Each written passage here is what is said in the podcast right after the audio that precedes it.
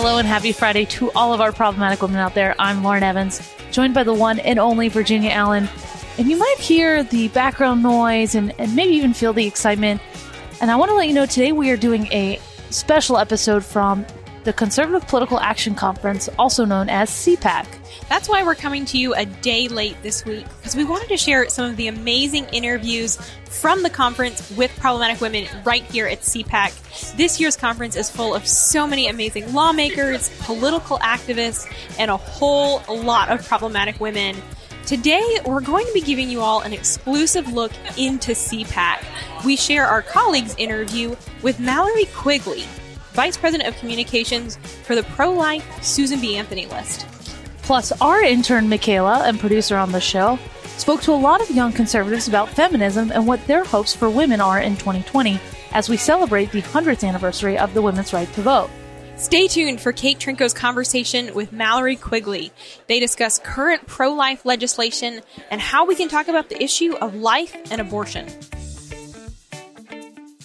Joining us today at C PAC is Mallory Quigley, the Vice President of Communications at Susan B. Anthony List, an organization that promotes pro-life candidates with a special emphasis on women candidates. Mallory, thanks for joining us. Thanks so much for having me, Kate. And as usual, full disclosure, Mallory is a very good friend of mine. I was waiting for that.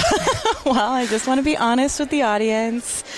Okay, so on a more serious note, what do you think of the two pro-life bills in the Senate this week that failed to pass? Gosh, um, it was not unexpected, but it was still really hard to see a majority, you know, or such a huge number of Senate Democrats oppose legislation that would protect babies that are born alive after failed abortions, defying seventy percent of people in their own party that support that legislation. And, you know, we only we only needed a vote on that legislation. It's only necessary because we allow elective late-term abortion in this country, uh, all the way up until the moment of birth. A lot of people don't realize that. Roe versus Wade and Doe versus Bolton taken together created a situation in this country where we have the status quo is abortion for any reason, so long as you can get an abortionist to, uh, you know, to perform it for you. And um, the Pain Capable Unborn Child Protection Act, the five-month abortion ban, that would change that. That would take the United States off the list of seven countries in the whole world to allow these extreme late-term abortions. So uh, really upsetting, um, but I think it speaks to the stranglehold that the abortion lobby has on the Democratic Party leadership. Yeah, and I think it's good you point out how many Democrats actually support measures like these, yeah. because unfortunately the mainstream media coverage is often, um, you know, like, oh, this is a radical pro-life bill. And in both yeah. these cases, these are widely popular pieces of legislation. Right.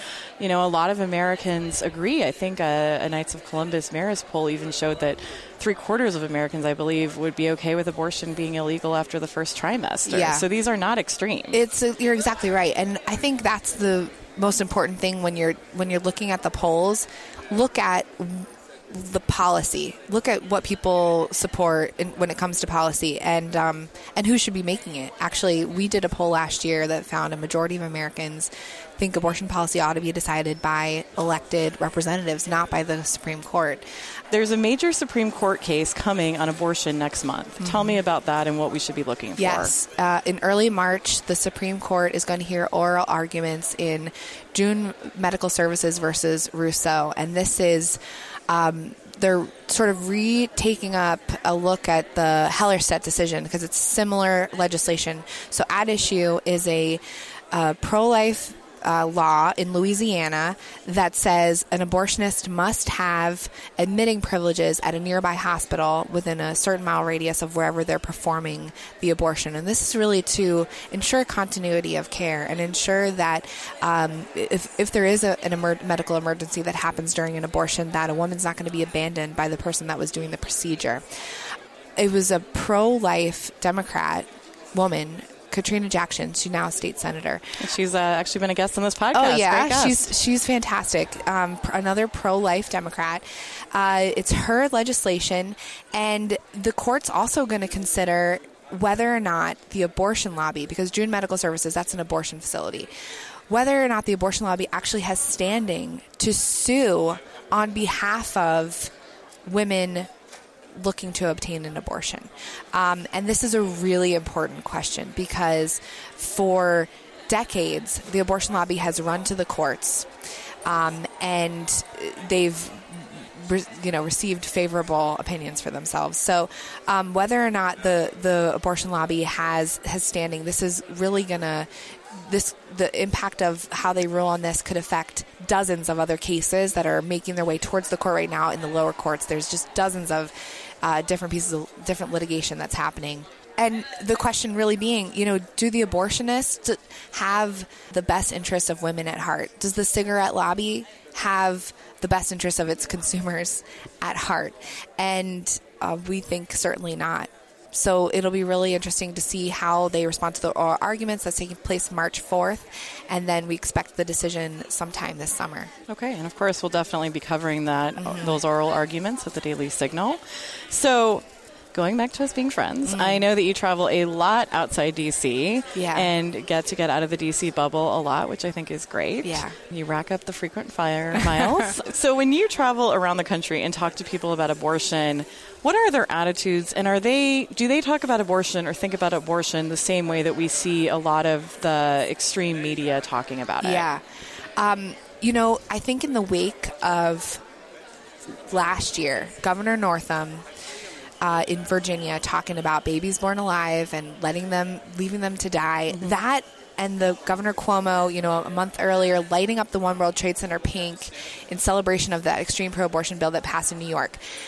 The coverage of that, um, especially Northam's, like, his flop, basically, mm-hmm. um, that really permeated, in a way that surprised me, uh, a lot of Americans' minds and understandings about the, the, co- the ongoing conversation about the abortion issue. Um, people, this country is pro-life. People are horrified when they learn what the status quo is, because a lot of people just don't know. They th- actually think that Roe versus Wade made abortion illegal only in the first... They they think that Marist poll you cited, that's mm-hmm. what people think the status quo is, that abortion is only available in the first trimester. That it's an, oh. um, um, they don't realize how extremely permissive our, our laws are, and when they find out, they are horrified. And I have had people just coming out of the woodwork, non-political, non-partisan people say, oh my gosh, if that's what it means to be pro-choice, the Northam Cuomo position, I am not that. And so I've actually come across uh, more and more pro-life people um, as I've traveled. You know, we're, we're in battleground states. We're talking to people that um, we know from our modeling that we think are probably with us on the life issue, but we're not sure. But we're going up and we're having conversations with them at their door about life. And, and for the most part, um, you know, they are who we think they are. They're very strongly motivated by the life issue. Even if they care about other issues, immigration, healthcare, they care about life first. And so I think that people should be out there about their positions.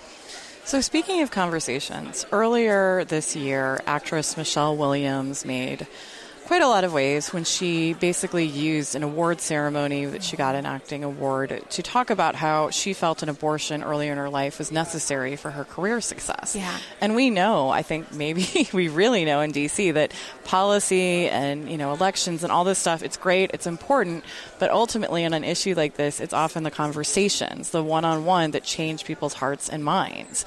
So how do you think people should talk to women like Michelle Williams? How, how in general can we talk productively about abortion? Yeah, I think compassion is the key. Speak the truth in love. That is what I try and do every day, you know, when whether I'm talking to someone that agrees with me or not. But I think Michelle Williams' comments, especially in the post-Me Too era, were so shocking because, um, you know, she thought she was saying something empowering, but it was not empowering. That you have to take the life of your unborn child in order to advance in your career, to be able to hold this golden statue. I mean, it just the the visuals there, it was so, you know, like an idol that she was holding. Um, but to treat her with compassion and, and love, because how many women have bought the lie that that's what they need in order to be successful, that they've got to, that they can't be mothers, that they have to deny, um, you know, what part they're, what's so inborn, it's to, innate to being a woman is the ability to create and bear life. And, um, you know, this is a lie that's been told for since the beginning of time. Um, you know, Susan B. Anthony, Elizabeth Cady Stanton, they saw abortion as an exploitation of women. They saw it as a way for men to cover up crimes of rape and infidelity. And um, Charlotte Denman Lozier, our research arm is named after her. She was a pro-life doctor, uh, a man who brought his mistress to her and said, you know, she's pregnant, we need an abortion. And she refused.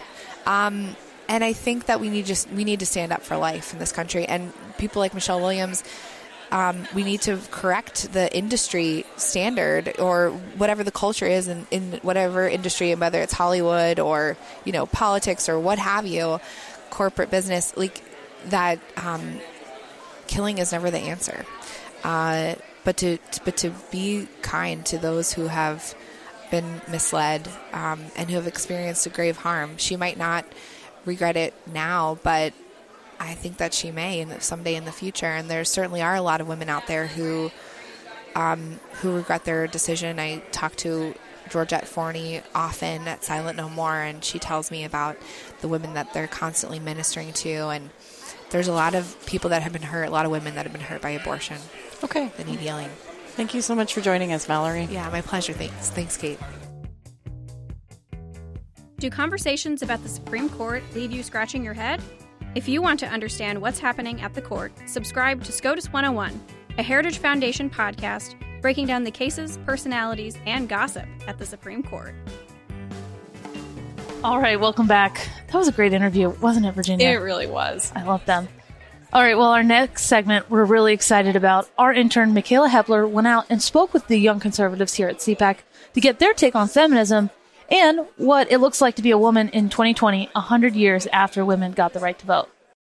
So twenty twenty is the one hundredth anniversary of women gaining the right to vote. What do you want to see for women this year? I really think that they have kind of forgotten what it really means to be a woman. Um, a lot of people think that... It, to be a woman, it means to be equal to men. Women nowadays have lost that pride in themselves because they've gone too far into thinking, you know, we need to be exactly alike to everyone else. I really hate that we have a lot of people um, tearing down conservative women and saying that you're not actually a woman if you voted for Trump.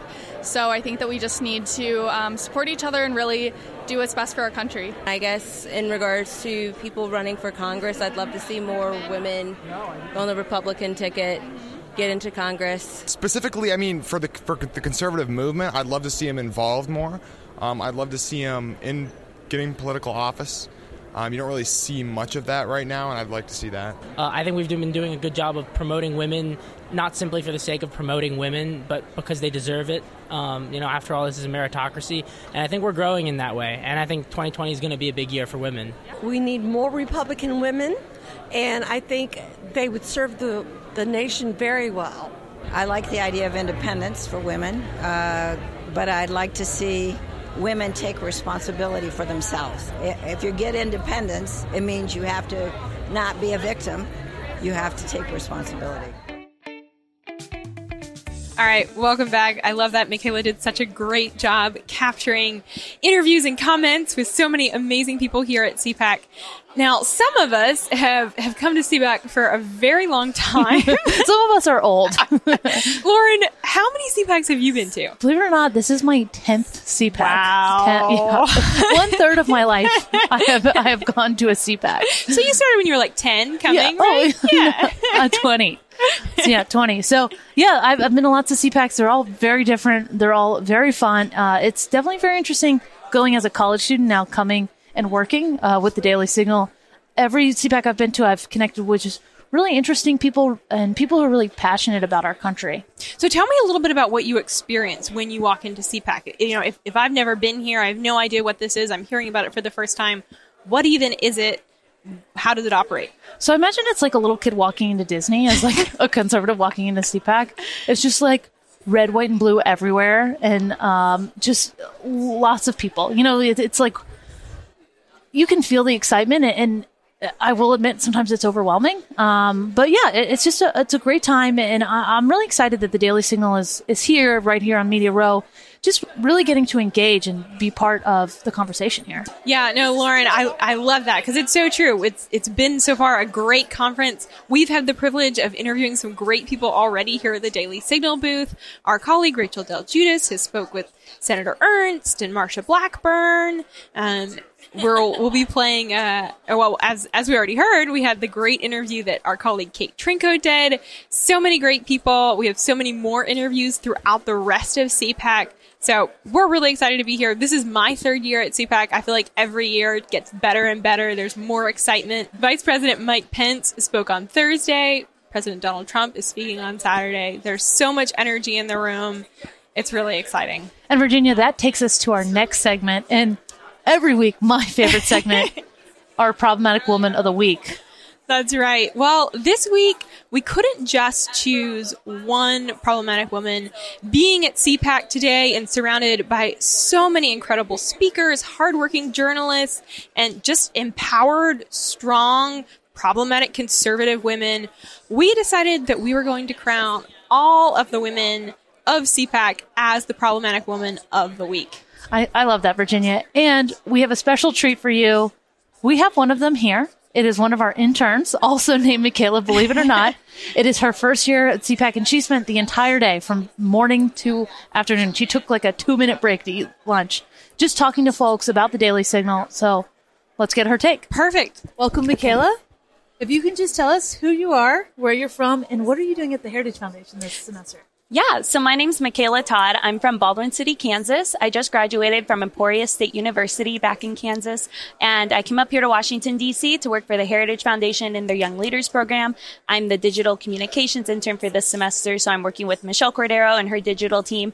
So I work a lot with the website and their social media, um, and I'm enjoying it so much so far. It's been a great experience. This is your first C PAC. What yeah. are your initial thoughts, reactions? How's it, how's it been so far? Oh my gosh, it's been awesome. So I've heard about C PAC, uh, Uh, a couple years ago, um, and ever since I did, I always wanted to come. Um, so having this opportunity to come and work for it, for Heritage and the Daily Signal, has been awesome. Uh, I think what I like most about it so far is there's a, a big range of age difference here. So I've been to like young leaders like programs and conservative organizations like that, um, but I haven't been part of like ones that have like a broader spectrum of like people around. So getting like to meet older people and learning and talking about their experience so far, um, because you can learn a lot um, talking to people that are older, um, and just hearing them say how excited they are to see young people uh, here is really awesome and inspiring. So I've liked it so far. If you could describe C PAC in one word, what word would that be? Inspiring, honestly. Like, it's been amazing. I got to pop in and listen to some of the speakers uh, between my shifts. I got to hear Diamond and Silk, which is awesome. They were uh, amazing and hilarious. Um, and just being around this environment where you're su- surrounded by conservative-minded people, uh, Christian conservatives, uh, it's just been really great. And it gives me hope for the future, knowing that we can do better for this country. Um Yeah, and it just inspires me more to get more involved and to help in that progress. I love that. So one thing, Michaela, that you've been doing a lot is representing the Daily Signal, and, and doing that mm-hmm. by really just approaching strangers that you don't know and mm-hmm. talking to them. What's it been like, you know, really putting yourself out there and, and networking with folks that you don't know at all? Yeah, I actually really enjoy that. I like um, asking people, hi, how's it going? Like, how are you enjoying C PAC? And then really learning about like their background. I talked to one guy um, and he was a veteran from the Air Force, and we talked for like ten minutes about like his experience and like why he was here at C PAC, um, and how his time in the military like shaped his views. Um, and then he talked to me about like my experience and why I'm here at C PAC. So I really like getting to have that connection and getting to know people and understand why they're here, why they're part of the conservative movement. I love that. That's yeah. so great. It's such an amazing opportunity to be surrounded by people from all over America, all different walks of life, mm-hmm. but that are all so passionate about this nation yeah. and seeing our country thrive and freedom continue to prosper in our nation. Yeah. Really great. Michaela, Definitely. Thank you so much for your time. Yes, we thank really you so much it. for coming, or letting me come. Sorry. Yes, I've enjoyed it. All right, and that's going to be it for this week's special edition of Problematic Women. Join us next Thursday morning for a brand new edition of Problematic Women. And in the meantime, please subscribe and share. Conservatives need your support in the podcast world, and we would greatly appreciate a five-star review on Spotify, SoundCloud, Apple Podcasts, or wherever you get your podcasts. It really does make a difference. Have a great week and stay problematic.